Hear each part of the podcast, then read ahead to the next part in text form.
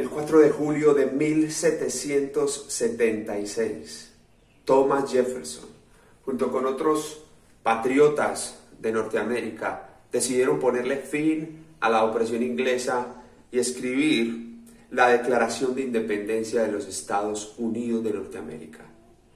El 20 de julio de 1810 se da el grito de independencia en la Gran Colombia, donde, como todos nosotros sabemos, Simón Bolívar es uno de los mayores artífices de esta independencia de la opresión española. Y ustedes se preguntarán que por qué hemos comenzado con esta historia. Y es que hemos traído, eh, hemos, nos han impartido esa palabra, independencia, independencia totalmente. Y vamos a hablar de cómo muchas veces esa independencia mal manejada a nosotros nos lleva a tener libertades que nos pueden llevar a la esclavitud. O sea que no serían tan libertades. La palabra libertad no significa que tenemos que ser independientes de otras personas. La palabra libertad, como lo vamos a ver hoy, tiene que ver con que seamos dependientes de la voluntad de Dios. Y empezaba con esta historia porque me parecía muy particular ver que hay muchas similitudes en estas dos independencias. Más allá de la historia, más allá de todo eso, pero encontré dos similitudes que me impactaron mucho y la primera pues es obvia, ¿cierto? Que fue por razones de opresión a su pueblo. Por eso eh, se toman las armas, por eso salen eh, a lo jurídico y nacen grandes pensadores que traen a la libertad de nuestros pueblos. Pero la segunda, que es la que más me impactó, es que por lo menos uno de ellos, por no decir todos, porque como ustedes saben acá no solamente fue Simón Bolívar, sino también Antonio Ricaute, tantas personas que ayudaron a, a esta independencia. Y en Estados Unidos también por igual, pero por lo menos uno de ellos negaba la deidad de Jesús o por lo menos uno de ellos eh, no se postraba ante la voluntad de Jesús. Porque ellos estaban impartiendo una independencia. Tenemos que ser independientes, tenemos que hacer las cosas por nosotros mismos. Y hoy no es diferente. Han nacido corrientes que le están llamando bueno a lo malo y malo a lo bueno, defendiendo ciertas libertades. Y hoy no es diferente porque entendemos que si no vivimos dependientes de Cristo, vamos a, eh, sufrir demasiado, vamos a tener eh, dificultades en nuestras vidas. Dentro de esas similitudes que encontré entre estas dos independencias, me di cuenta que Thomas Jefferson, como empecé esta prédica, que fue el que escribió esa declaración de libertad en Estados Unidos, escribió un libro, un libro que se llama La vida y moralejas de Jesús de Nazaret. Y bueno, investigando, pensando que me iba a encontrar con tremendas enseñanzas, y sí, hay muchas enseñanzas, pero les voy a leer, es, fue un intento por Thomas Jefferson para extraer las enseñanzas y lecciones de Jesús de los evangelios. Jefferson quería extraer la doctrina de Jesús a través de la eliminación de secciones del Nuevo Testamento, que contienen aspectos sobrenaturales y también malinterpretaciones que él creía fueron agregadas por los cuatro evangelios. Esencialmente, Thomas Jefferson no creía en la divinidad de Jesús, la Trinidad, la resurrección, los milagros o cualquier otro aspecto sobrenatural del descrito de la Biblia.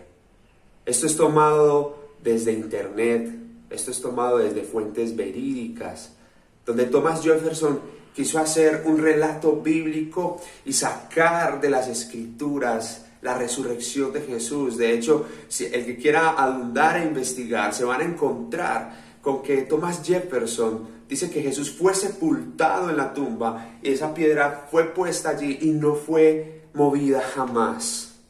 ¿Saben qué quiere decir esto? Sería como decirle a nuestra fe que no tiene base, porque aquí sabemos y todos, más allá de lo que enseñemos acá, todos sabemos que Cristo resucitó, es nuestra, la base de nuestra fe. Pero me parecía impactante que una persona tan importante, una persona tan letrada, dijera, voy a extraer estas partes de la Biblia. Y más allá de lo espiritual, era como decir, sí, Jesús fue importante, pero no era una divinidad, no era, no niego su deidad, no me postro ante él, soy independiente. ¡Wow! De pronto ver que esas cosas de la historia en las que estamos cargando eh, ha sido difícil eh, pelear con ellas y cortarlas de raíz, eh, quizás vienen desde ese lugar el Señor nos lo irá mostrando. Pero hay otra cosa que me impactaba demasiado para que entremos en materia. Antes de entrar en materia, quiero que escuchen un diálogo que tuvo Simón Bolívar en 1830 con uno de sus comandantes del ejército, después de 20 años de haber declarado el grito de la independencia. Dicen que él estaba ubicado en el barrio de la inmediación de Santa Marta. En un diciembre de 1830. Estaba muy agobiado porque sus amigos en Venezuela, en Ecuador, lo estaban traicionando, estaban, eh, no estaba bien, estaba viendo que su sueño de unir la gran Colombia se estaba viendo frustrado, pero me impacta mucho este diálogo que quedó plasmado en un libro, también lo pueden consultar, que dice eh, le dice Simón Bolívar a uno de sus, lo voy a leer textual, tal cual, y dice, ¿no sospecha usted, doctor, quiénes han sido los tres más insignes majaderos del mundo? Ciertamente que no, mi general. Acérquese usted, doctor, se lo diré al oído. Los tres grandísimos majaderos del mundo hemos sido Jesucristo, Don Quijote y yo. Este diálogo se produjo en la quinta propiedad del español Joaquín de Mier en San Pedro de Alejandrino. Como les acabé de contar, Bolívar hace una similitud entre él y Jesucristo y el Quijote. Y me parece muy impactante eh, ver que él utiliza la palabra majadero. Y cuando utiliza la palabra majadero, Jesús, eh, Simón Bolívar, cuando utiliza esta palabra, está diciendo como somos los tres grandes locos porque quisimos hacer algo y nos traicionaron. Se estaba comparando porque a Jesús lo había traicionado Judas y Pedro y a él lo estaban traicionando también. Pero lo cierto es que no hubo un temor de Dios en Simón Bolívar. No hubo un temor de Dios en Thomas Jefferson. Y sin más preámbulos, porque no vengo a hablarles de historia, vengo a hablarles del personaje más impactante que es Jesucristo Quiero que todos ahí donde están abran sus Biblias. En el Evangelio de Juan, capítulo 8, versículo 32 al 38. Quiero que todos abran, sus Biblias y podamos leer estos versículos. Porque hay algo muy importante. Estos dos personajes de los que les hablé, que Dios los usó para que trajeran independencia y libertad a nuestros pueblos, eh, no negaron la existencia de Jesús, no la negaron, bajo ninguna circunstancia la negaron. Pero es muy importante entender que de nada vale que tú niegues, que tú no niegues la existencia de Cristo si tú no confías en su voluntad. Y esto es paradójico, por eso quiero que leamos este, este pasaje bíblico y entendamos lo que Cristo nos quiere decir. Juan 8:31 dice, dijo entonces Jesús a los judíos que habían creído en él, si vosotros permaneciereis en mi palabra, seréis verdaderamente mis discípulos y conoceréis la verdad y la verdad os hará libres. Le respondieron, linaje de Abraham somos y jamás hemos sido esclavos de nadie. ¿Cómo dices tú, seréis libres? Jesús les respondió, de cierto, de cierto os digo que todo aquel que hace pecado, esclavo, es del pecado. Jesús les respondió exacto. Y el esclavo no queda en la casa para siempre, El Hijo sí queda para siempre. Así que, si el Hijo os libertare, seréis verdaderamente libres. Sé que sois descendientes de Abraham, pero procuráis matarme, porque mi palabra no haya cabida en vosotros.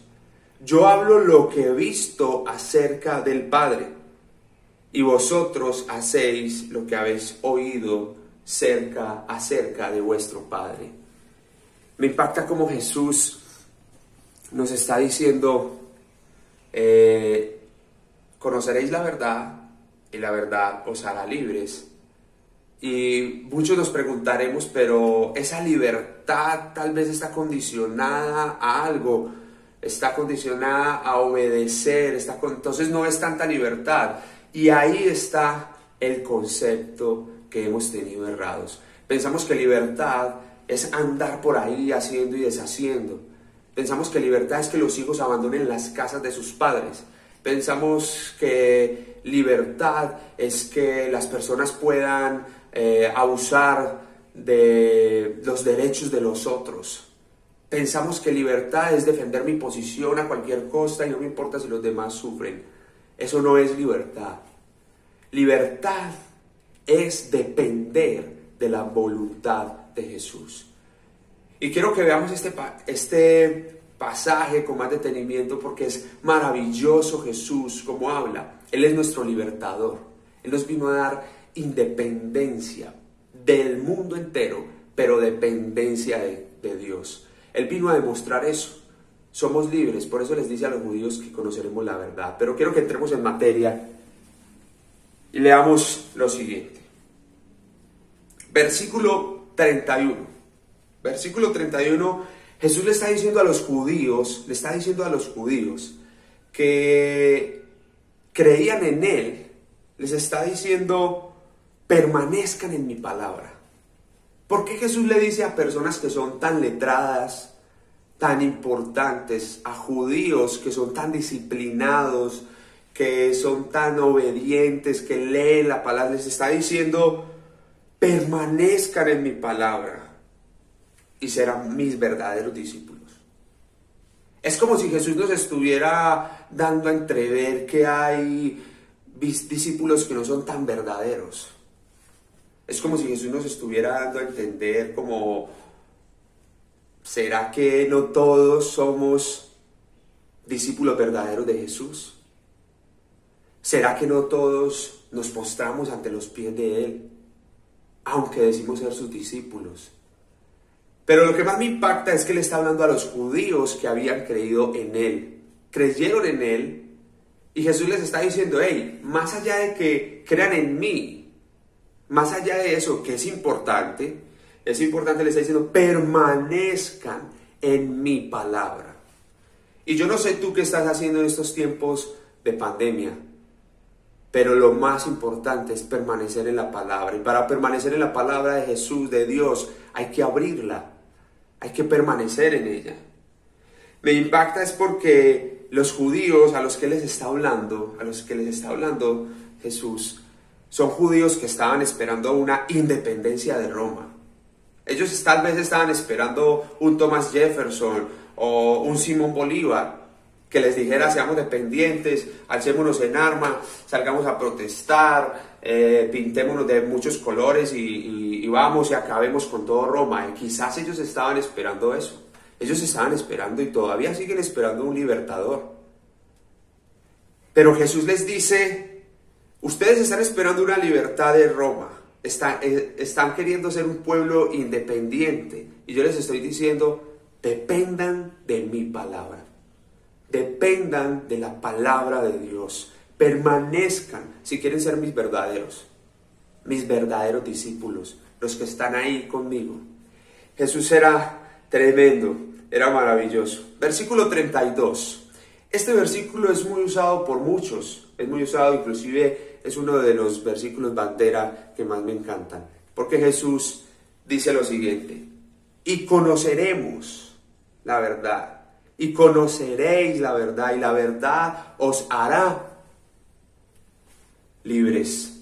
Nos hará libres, pero ¿qué es la verdad? Son preguntas que se han hecho tantos filósofos, pero esta palabra me impacta porque es una palabra que han usado miles de personas y han querido libertar a sus pueblos. La verdad. ¿Qué es la verdad? Pero hay algo con que quiero que tú en tu casa, como padre de familia, como hijo, como esposa, como amigo, como novio, como novia, nunca te olvides de esto. Jesús fue el único en el mundo, fue el único que dijo, yo soy la verdad. ¡Wow! Es impresionante, yo soy la verdad. O sea, ustedes quieren conocer la verdad y conoceréis la verdad y la verdad os hará libres. Jesús les estaba hablando, la verdad les estaba hablando. La verdad les estaba diciendo, permanezcan en mi palabra, en la palabra de verdad. Yo soy la verdad. ¿Por qué? Más adelante, en Juan 14, 6, puedes buscar cuando Jesús dice, yo soy el camino y la verdad y la vida. Nadie viene al Padre sino por mí. Son versículos que quizás no sabemos de memoria. Pero cuando estamos pasando una dificultad, nos estamos olvidando de esa verdad. Nos estamos volviendo independientes de Dios. Y eso es lo más grave que podemos hacer. No podemos ser independientes de Él. Tenemos que ser dependientes de Él. Me parece importante porque cuando Jesús les está diciendo a esos, a esos judíos, les está diciendo, conózcanme, conózcanme que yo vine a darles libertad, yo vine a liberarlos. En el versículo 33, como leíamos ahí, estos judíos les dicen, los mismos que habían creído en Jesús, dicen lo siguiente, me impacta porque no quiero juzgar a esos judíos que estaban ahí con él, pero sí quiero que miremos nuestra condición de ser humano, como somos de cambiantes, cómo podemos decir una cosa antes y después. En el versículo 33 dice que le respondieron esos judíos a Jesús, linaje de Abraham somos y jamás hemos sido esclavos de nadie. ¿Cómo dices tú? Seréis libres. O sea, eso a ellos les entró como en... O sea, a ver, tú acabas de creer en mí. Tú acabas de decir que estás confiado y estás creyendo en mí. Pero en el momento en que yo digo algo que a ti no te gusta, en el momento que yo digo algo que va en contra de, lo que tú quieres hacer, entonces ahí sí estoy cuestionando, estoy poniendo preguntas, estoy eh, hablando cosas que, no van en, que van en contra de lo que tú ya me has estado enseñando. Y eso nos pasa. ¿Qué quiero decir con esto? No quiero culpar a esos judíos porque muchas veces decidimos creer en Jesús, pero cuando leemos su palabra y vemos que pone allí mandamientos y pone allí estatutos que no me parecen, entonces ya cuestiono la deidad de Jesús. Por eso no culpo ni a Thomas Jefferson ni a Simón Bolívar. Por eso no culpo a estos judíos. Porque muchas veces el Señor nos está diciendo a los jóvenes que no se han casado, guárdense hasta el matrimonio. Es importante que cuiden a, a esas mujeres hasta el matrimonio, que en el matrimonio puedan tener sexo con ellas, puedan hacer el amor con ellas. Pero nos parece anticuado y nos dice un momentico Jesús, hasta ahí no, hasta ahí no.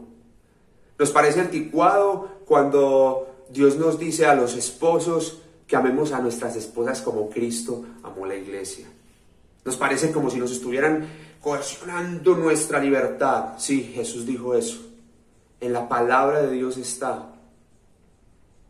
Es importante que tengamos muy en cuenta que podemos ser cambiantes y que por eso tenemos que estar postrados ante los pies de Jesús que no se nos olvide quiénes somos, somos limitados.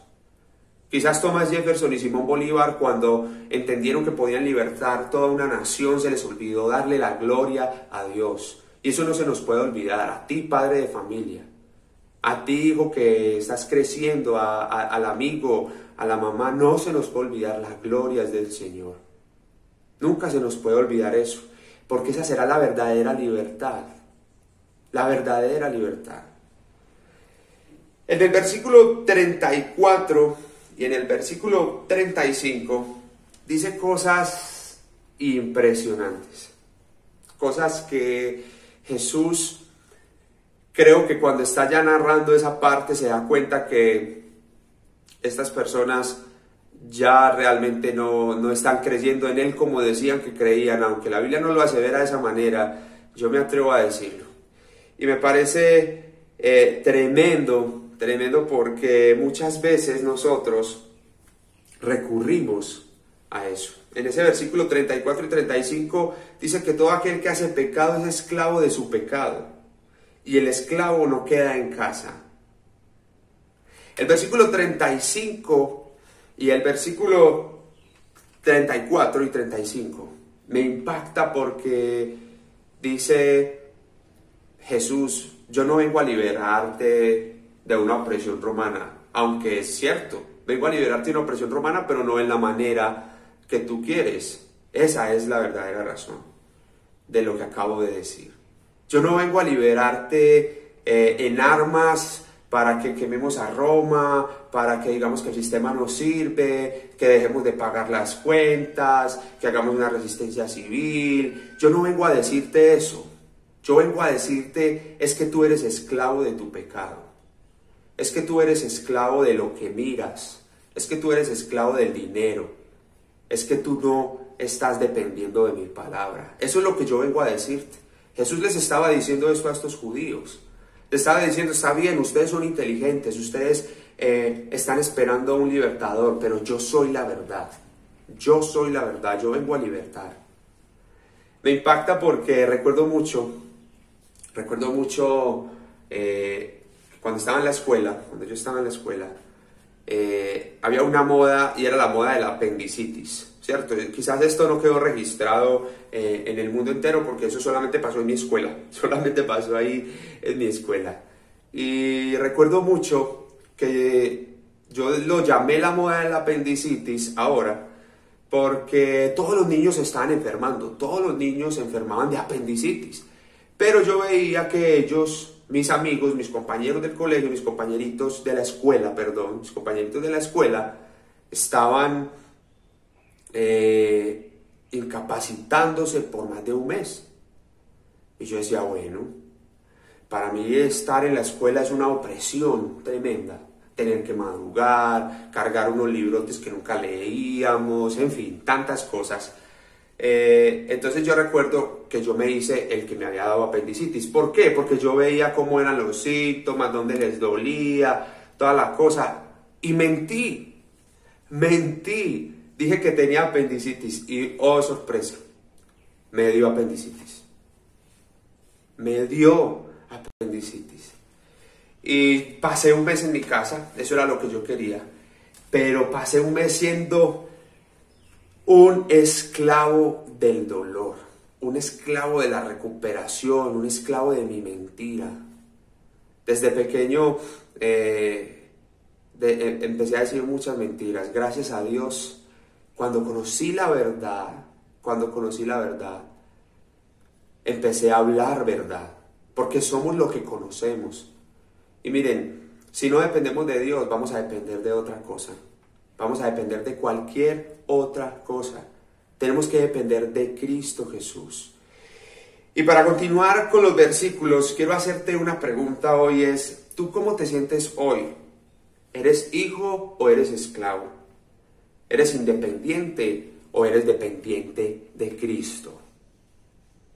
¿Cómo te sientes hoy? Me impacta porque el esclavo no es heredero, el hijo sí es heredero. Y dice que a todos los que crean en Jesús, todos los que creamos en Él, somos hijos de Dios. Y hemos visto como en las anteriores charlas nuestros líderes, nuestros pastores nos han hablado de esa paternidad, de esa herida del Padre que tiene que ser sanada. Eso nos va a dar la verdadera libertad. Vamos a entender el diseño por el cual fuimos creados.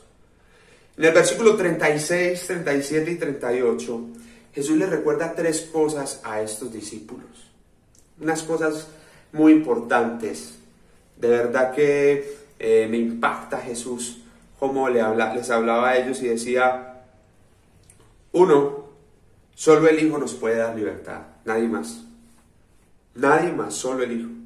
Dos, Jesús siempre reconoció, respetó la posición de los otros, porque les dice que ellos son descendientes de Abraham. Si siguen la lectura, dice, de cierto ustedes son descendientes de Abraham, pero no están creyendo en mis palabras, no están creyendo en lo que yo les estoy hablando. Y tres, donde no hay cabida de su palabra, pongan mucha atención, porque es importante, sobre todo en estos tiempos donde estamos en casa, que nosotros seamos intencionales, que la palabra de Dios tenga cabida. No solamente es tener la Biblia ahí presente, no, cabida, que en los hogares, en los corazones que arden en fuego, haya cabida de su palabra. Y Jesús les está recordando, donde no hay cabida de mi palabra, ¿saben qué pasa? Se procura la muerte. Qué impresionante. La muerte. Se procura la muerte. Y hoy en día donde estamos hablando tanto de esta palabra que nos está generando tanto temor, hijos de Dios, no podemos, no podemos poner un temor por encima del temor de Dios, por encima de la libertad de Dios, por encima de la dependencia que tenemos que tener de Él. Suena paradójico, quizás este discurso no le hubiera gustado a alguno de estos próceres de la patria. Dependencia de alguien, dependencia de Dios. Quizás no les hubiera gustado, pero nosotros no podemos procurar muerte para nuestro hogar. ¿Cuándo fue la última vez que oraste con tu esposa? ¿Cuándo fue la última vez que oraste con tu novia? ¿Cuándo fue la última vez que oraste por tus amigos? ¿Cuándo fue la última vez que pediste perdón porque mentiste como yo cuando era pequeño? Y que eso se arraigó en mi vida y que gracias a Dios con el tiempo Él me dio libertad y me ha enseñado a identificar que cuando voy a mentir debo callar y organizar mis ideas. ¿Cuándo fue la última vez que oraste con tu tus hermanas o con tu hermano? ¿Cuándo fue la última vez? ¿Cuándo fue la última vez que le dijiste al Señor, dependo de ti, no dependo de nada más, no dependo de mi empleo, ni de mi salario porque me lo bajaron, no dependo, dependo de ti? ¿Cuándo fue la última vez que oraste con toda tu familia? ¿Y cuándo fue la última vez que hiciste una llamada porque no tienes con quién orar en tu casa a orar por los demás? Por alguien que lo necesite. Jesús nos, recuerda además, terminando este versículo, porque con esto quiero terminar, terminando este pasaje, perdón, en el versículo 39, 38 y 39, dice, nos recuerda además que Él habla las palabras del Padre, de lo que ha visto de cerca a Dios, que siempre hacemos lo que vemos de nuestro Padre. Él más adelante les está, va a decir a ellos que ellos están haciendo lo que ven de vuestro padre el diablo. Les está diciendo eso a personas que habían empezado a creer en él porque simplemente Jesús no les estaba diciendo cosas que ellos querían escuchar. Somos de nuestro Padre. Y mi invitación es que como hijos de, de Dios seamos de Él, demos amor, respiremos amor, que amemos al pecador como Él nos ama a nosotros pero que no amemos el pecado, que no toleremos el pecado, que no hagamos proselitismo, Señor, a, estas cosas. Que en el nombre de Jesús quiero que entendamos algo. El día de la dependencia de Cristo, por eso esta charla la quise llamar así, el día de la dependencia de Dios no es cuando recibimos al Señor. El día de la dependencia no es cuando yo le digo Jesús entra en mi corazón, no es ese día. El día de la dependencia de Dios es cuando yo rindo mi voluntad a su voluntad. Ese es el día de la dependencia. Ni siquiera con una declaración de fe, ni siquiera con decirle Jesús, te abro las puertas de mi corazón, perdóname. Es un paso muy importante muy importante porque Dios te otorga salvación, te da un linaje, te hace hombre nuevo, eres linaje escogido, real sacerdocio, te da muchas cosas pasan a nivel espiritual, pero la dependencia de Él no sucede en ese momento. La dependencia a Dios sucede cuando tú rindes tu voluntad a Él. Y cuando rindes tu voluntad a Él es cuando rindes tu economía, tu sexualidad, tu mentalidad, tu área académica. Yo quiero que en el nombre de Jesús, en este momento, tú puedas ahí cerrar tus ojos. Cerrar tus ojos y decirle, Señor, tú eres bueno, tú eres fiel.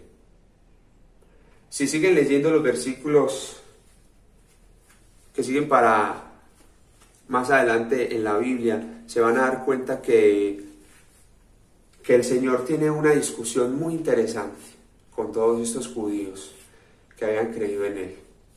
Yo les pido que en el nombre de Jesús ustedes puedan eh, decirle, Señor, yo decidí creer en ti y no me importa si tú me estás ordenando algo que a mí no me parece, no me interesa. Esa es la libertad que yo quiero. No quiero depender más del mundo. No quiero depender más de nadie más. Quiero depender es de ti. No quiero ser independiente. No quiero ser independiente de, de, de, muchas cosas porque no me quiero ir en contra, en contra de ti. Quiero ser dependiente de ti. Si me vas a hacer independiente, hazme independiente de las cosas del mal, pero siempre dependiente de ti, dependiente del amor que tú nos das. Te pido que puedas cerrar tus ojos con tu familia, si es la primera vez que tú te conectas a esta reunión, toda la iglesia, todo el cuerpo de Cristo que está viendo esta transmisión, va a hacer una oración junto conmigo y que tú que viniste por primera vez puedas cerrar tus ojos y repetir con nosotros y decir, Señor Jesús, gracias por darme tu vida. Gracias por darme tu amor. Hoy te pido que me perdones, que me perdones todos mis errores, todos mis pecados. Te invito a que entres a mi corazón. Te reconozco como mi Señor y mi Salvador. Gracias por escribir mi nombre en el libro de la vida. Señor, gracias te queremos dar porque esto no es una transmisión más. Señor, gracias porque hoy nos recuerdas que el día de la dependencia es otro día muy hermoso en nuestras vidas cuando aprendemos a entregarte todo a ti que eres santo, que eres bueno, que eres sublime, que todo lo sabes. A ti que decidiste venir desde el cielo, hacerte como nosotros para mostrarnos la verdadera libertad. La verdadera libertad que es hacer tu voluntad, que es depender de ti, amado. En el nombre de Jesús te queremos decir que tú eres digno eternamente, que eternamente eres digno y que hacer tu voluntad va a ser la mejor garantía, la mejor estrategia para nosotros. Te damos toda la gloria, te damos todo el honor y te bendecimos y te queremos adorar junto con todos los adoradores que no son solamente el grupo de alabanza, somos todos los que estamos en casa. Vamos, levántate ahí de donde estás, ponte en pie, ponte en pie, alza tus manos al cielo y dile, Jesús, tú eres mi libertador, tú eres digno, tú eres digno, tú eres digno, tú eres santo. Gracias Señor porque eternamente vamos a estar agradecidos contigo en el nombre de Cristo Jesús. Amén.